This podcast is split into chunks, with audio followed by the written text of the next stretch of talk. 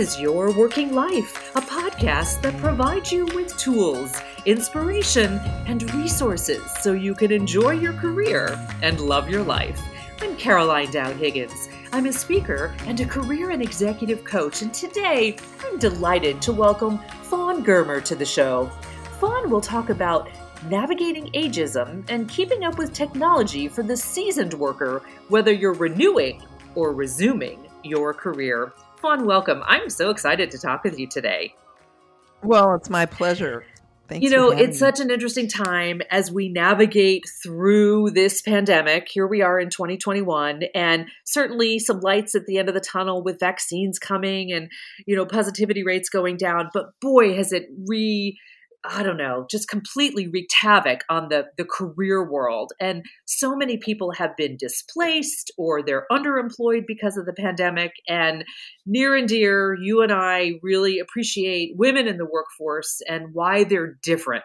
So I want to ask right off the bat what was the genesis of writing the book Coming Back? What did that start from?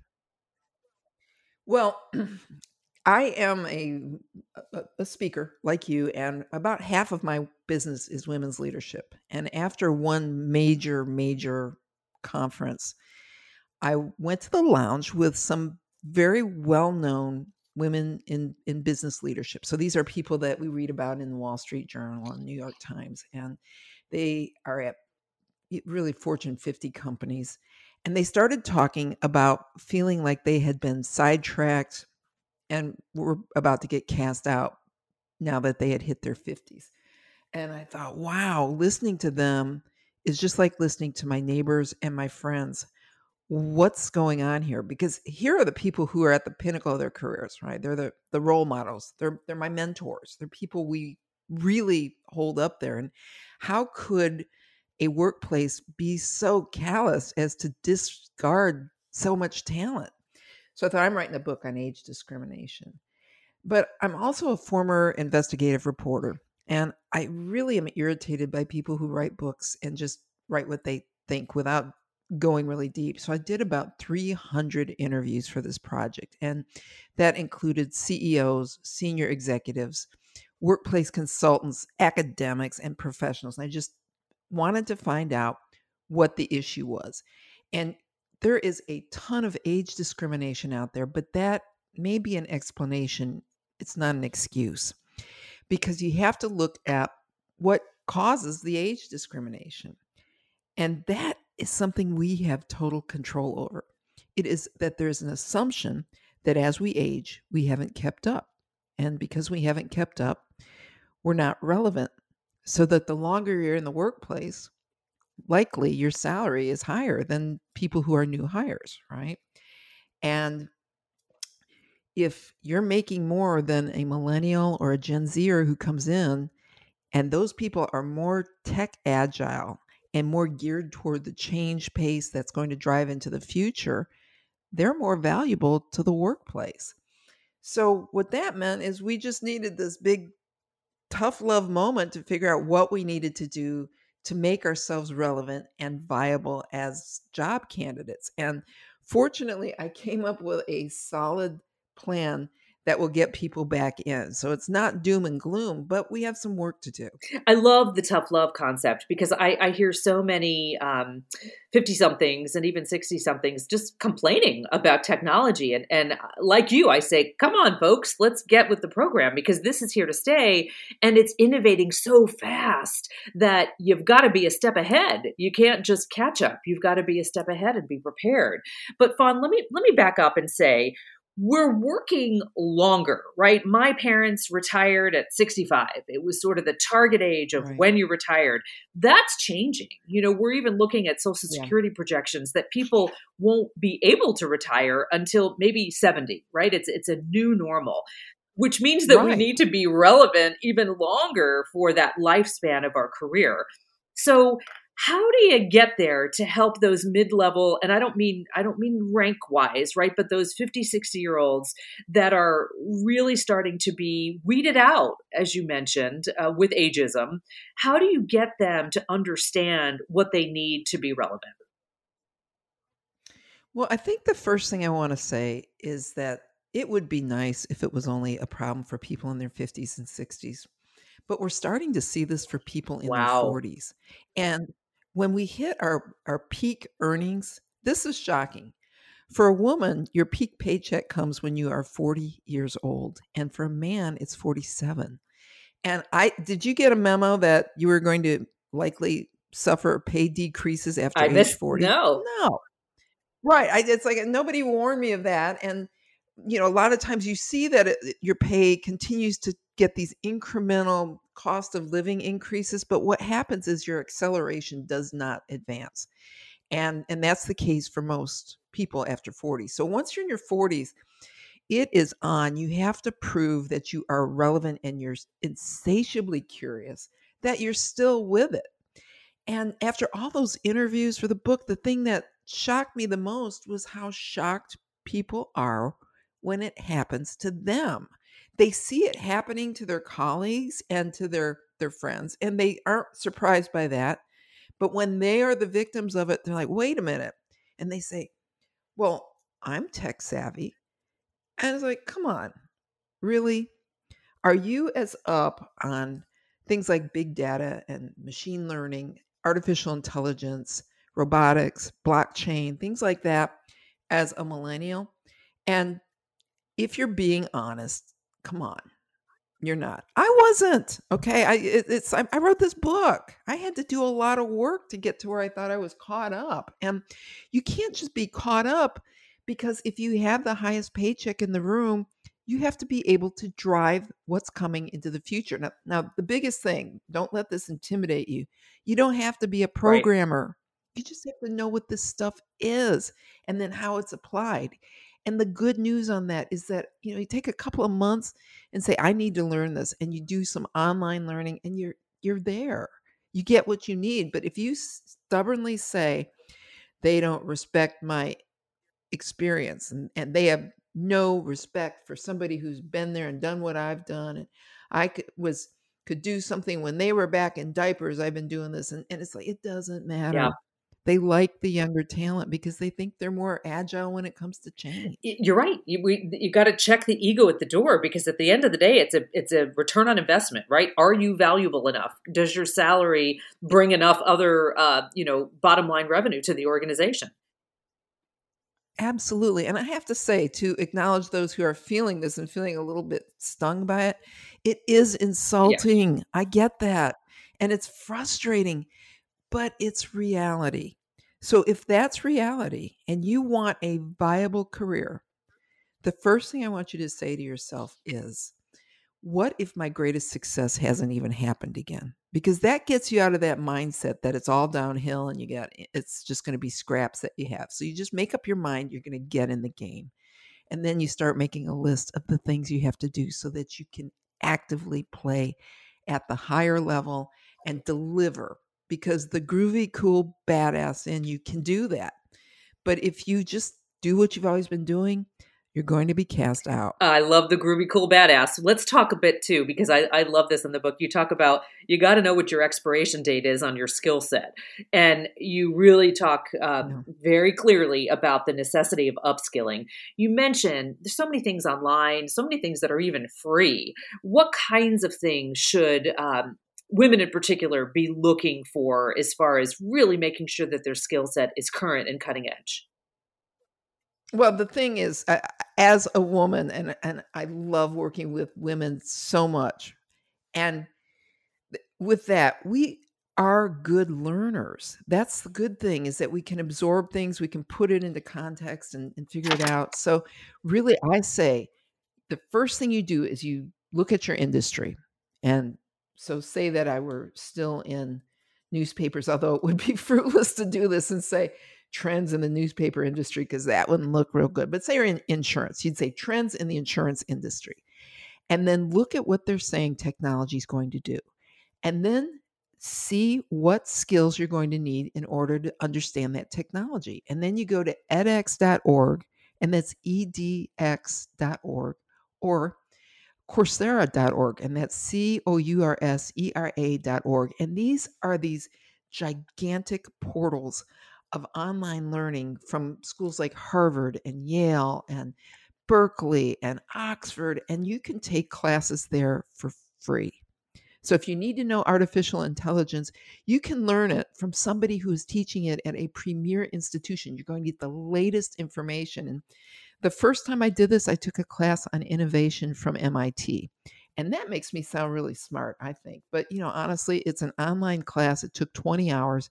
And instead of getting all type A with it, like I was trying to, it occurred to me you already have your degrees. You don't need the credit. Just get the information. You don't even need to pass the class. You need the information. So take these classes. You can add them to your resume as just additional areas of study. You cannot say that you were a student at Harvard, but you can say you took a class through the Harvard extension. And then that shows that you are relevant, that you're still chasing it and figuring it out. And then the other thing is look at the job discriminate the job descriptions online for what you're looking for and see the skills that they want and those are skills you have to have. And and look one or two levels beyond where you are. Get those skills. Fawn, I love this conversation. We're going to continue and we'll be right back after a quick break.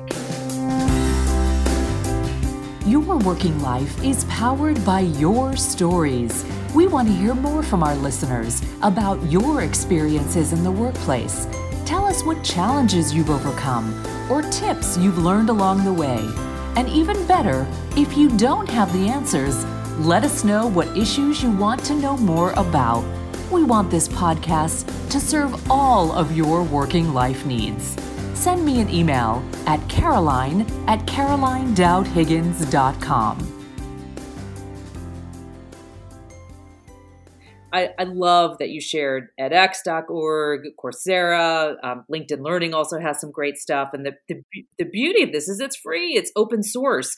And what I'm hearing you say is we need to be responsible for our own professional development and lifelong learning. We cannot default to our employer and expect them to take care of us. We've got to take control. Oh, if you're waiting to hear from your employer on what you need for training, you are dead. Because you have to remember the younger people are getting it. They're hungry for that. Yeah. And this is something else that's really important is that younger people are not the enemy. They're not. They are delivering. They did a good job, even though they had work habits that left us just gobsmacked. We're like, how can you do that? You can't behave that way. You didn't earn the right. Wait your turn. All those things that you heard older people saying when younger people came into the workplace. Well, the younger ones delivered. And now they're starting to take leadership positions in companies and they're hiring. And the biggest thing is you have to be able to show that you are willing to work with these people without telling them repeatedly, well, I have so much experience and I have a grandchild who's your age and all of that stuff. You have to be part of a team that can work with younger people.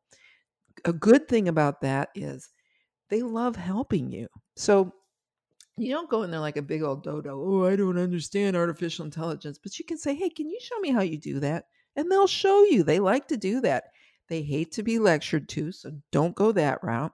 And don't act like you deserve any more than than they do because right now they're the hot ticket.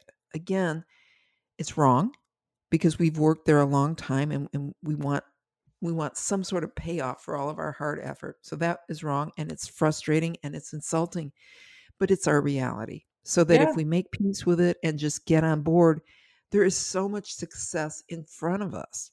I appreciate your candor, right? Make peace with it, move forward, and and take your power back. Yeah. So, Fawn, you you write a lot about how some people, women in particular, are sidelined when they take time off for work for personal reasons or family reasons. And goodness yeah. knows the pandemic has really defaulted to so many women who have had to supervise kids learning at home uh, because right. of, of, you know working from home. So how do we navigate that in the workplace? Well, the good thing about that is when you are working from home, if you do the right things to raise your profile during those online meetings, you can actually gr- gain some ground. I know you feel like you're drowning, but maybe you're not. So just take a minute and start looking at what you're delivering and how you're delivering it. And are you actively advertising to the people who you work with what you are doing? Now, if you take a time out and actually leave the workplace, just keep doing something to give you yourself some new skills and you brand yourself and advertise yourself that way. And through LinkedIn, LinkedIn is such a great tool. And you go there and you pick the companies where you want to work and start adding people in there and commenting on their posts so that you build a network that's going to deliver when you're ready to ask for favors. Oh, and one more thing. When you ask for favor, ask for a favor. None of this wimpy, do you know anybody who can do this or can you send my resume? No. It's called calling in a chit. Men have done that forever. They think nothing of adding of asking for a favor. But women we're we're not wanting to put anybody out or make anybody uncomfortable. And it's time to go guerrilla with that. And I found that when I knew somebody who had been out of work for quite a while and she was probably three weeks from living in her car. And this was someone I had worked with. She was so competent. She needed a job. I had circulated her resume before, but didn't call in the chit. And in doing this, I learned about how we go guerrilla. So I, I sent an email to six people of influence, and the subject line was personal favor. And I told her story. This is someone I worked with. She deserves a great job. She has to get hired right now. Yeah. So I need you to figure out what we can do at your company so that we can get her something so she's not homeless. And within two weeks, she had an $80,000 a year job. Wow. Wow. And but we don't do that. We have to say when we want something, say, I need a personal favor. You have to be that direct and you say exactly what that favor is. It's not, will you circulate my resume or will you let me know if anything comes up? It's, I've seen that you have an opening for a director of whatever. I need you to contact so and so tomorrow.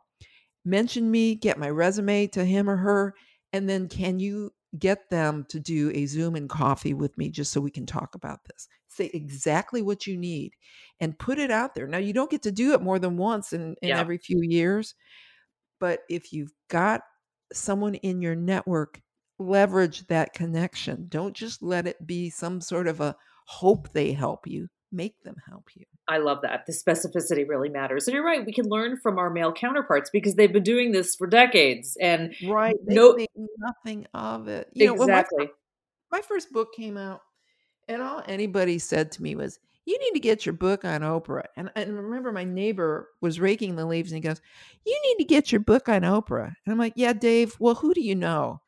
And he says, Well, just, just call Cokie Roberts. I said, Dave, I don't know Cokie Roberts. I interviewed her for an hour and a half. And he goes, Well, her picture's on the cover of your book because they had a bunch of the women I had interviewed for this this leadership book. And and I thought, I would never do that to her. But she and I were speaking at the same event about six months later. And I told her that story and I said, What would you have done if I had called you and asked? And she goes, you know, it wouldn't have helped because every time I have a book come out, I, I call Oprah and she doesn't even take my call. but it's that idea that I would never want to put her out. And yeah, if somebody asks you for a favor, you gently try to help them. So exactly, ask. Guys don't think a thing of it. You'll never get it if you don't ask. Exactly. Right. Don't exactly. Ask, don't get.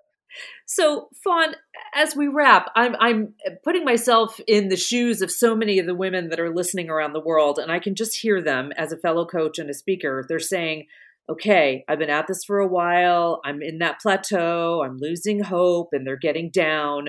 What do you tell them? How do you inspire them out of that funk?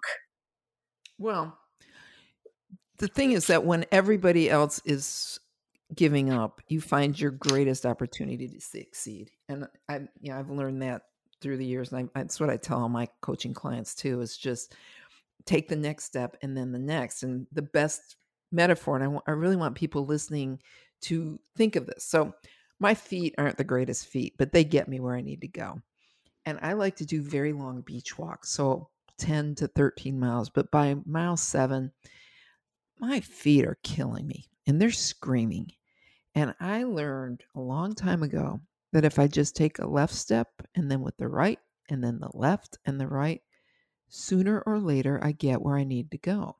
So if everyone else is giving up it leaves you a window if you just keep taking the next step. And that means every day have something you can do to move you yourself towards your goal. You're going to spend a half an hour commenting on LinkedIn things, adding people to your network. You're going to do five Zoom calls a week with people. You're going to work really hard to make every single thing happen. Because if you keep taking a, another step and then another, you get there. But one thing I learned in this book is that when you're in a hard to place category, you can't rely on online job applications. It just doesn't happen. It's your network. So that's your job. And the good thing about that is, and I bring this out in the book, is, is that you can absolutely, absolutely expand your network right now. It's a great time to be doing that. And that is what is going to deliver you. Fawn, I always learn so much from you. I've been following you for years. What a joy to have you on the Hi. show. Oh, and yeah, thank you. What a what a privilege to have you on the show. Let me tell this global audience who is listening with bated breath about your book. It's called Coming Back: How to Win the Job You Want When you've Lost the Job You Need. And of course, it's available on Amazon and all major book retailers, but you have this very gracious offer that you're going to share with the listening audience. So have at it. Right. So I'm sending you the links for this, but I've got two freebies. One is on how to recharge your career during COVID, and the other is on taking the next step because you got to go for it.